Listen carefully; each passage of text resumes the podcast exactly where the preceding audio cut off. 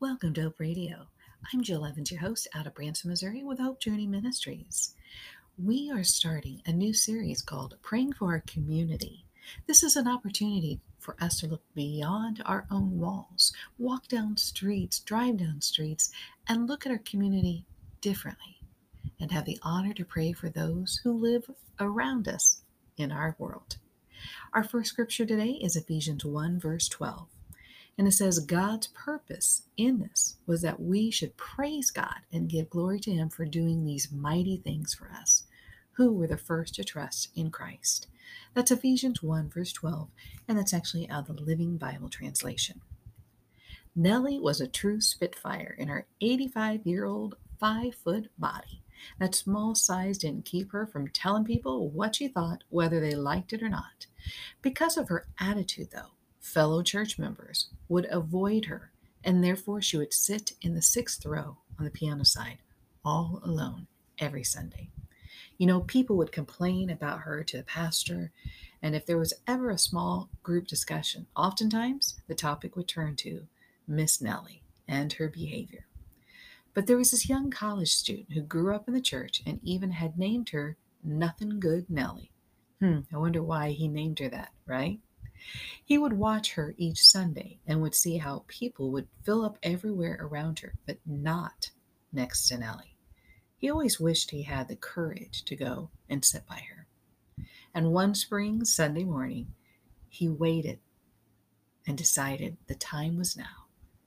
So the prelude began, the choir processed in, and guess what? He sat right next to Nothing Good Nellie. He could almost hear the whole congregation gasp. At first, she looked at him like he had trespassed, but when he smiled at her and said, I thank God for you, Miss Nellie, a beautiful smile that was foreign to all sparkled in that sanctuary that day. Miss Nellie was transformed. She began smiling, and her words were more gentle and sincere. In fact, she became a greeter two times a month in that little church. You see, that young man had recognized that she was a child of God and knew that there was something good about her. He really was not sure what that was, but he was confident that God knew. You see, God knows who we are inside and out.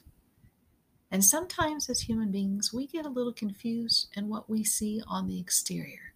Now, that young man, he may not have transformed her in that one moment. But it may have been, well, I know it was, what God used to open Nellie up to greater possibilities. And let's face it, a happier life.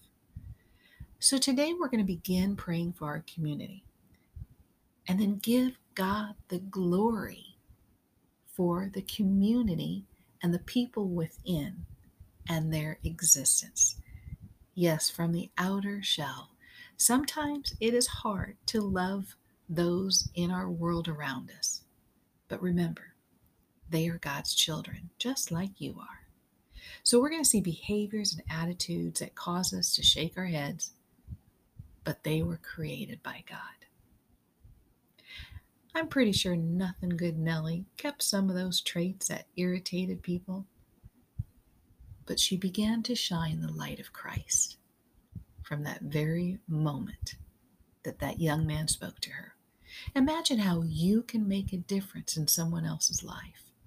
Maybe they're just waiting for someone to say, Thank God for you. Wouldn't that make a difference to you if someone said that? So let's take some time to reflect. Think of a time when you struggled to say anything nice. Was it just today?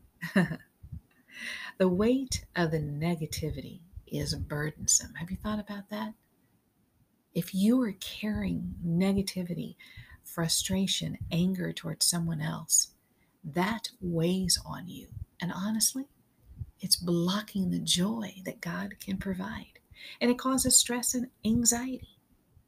Now, think of a person that just makes your blood boil. Hmm. Did somebody come to mind? Now, find something to say about them that would glorify God. Oh, I know it can be a challenge. So you may have to pause for a moment, seek God, ask Him to help you. But once you confess and say out loud that one item that you can glorify God, notice your burden kind of lifts. Make sure you notice that joy that God can give you. And check to see if your attitude did change. If not, all right, try again. So we have yet another challenge. Pray that God reveals to you a special person in your community, your church, your neighbor, and encourage them by pointing out something that is very special and unique about them. Give God the glory for that person. Send that person a note or take the time to have a very meaningful God moment with them. This is a time to pray for our community like never before. People have been isolated, restricted from social gatherings, and things behind those front doors can be very tense and depressing. Let's be that light of Christ and show the joy to someone today. Thank you so much for listening to Hope Radio. I'm Jill Evans, your host. I hope you've been blessed. And remember, be a blessing to others.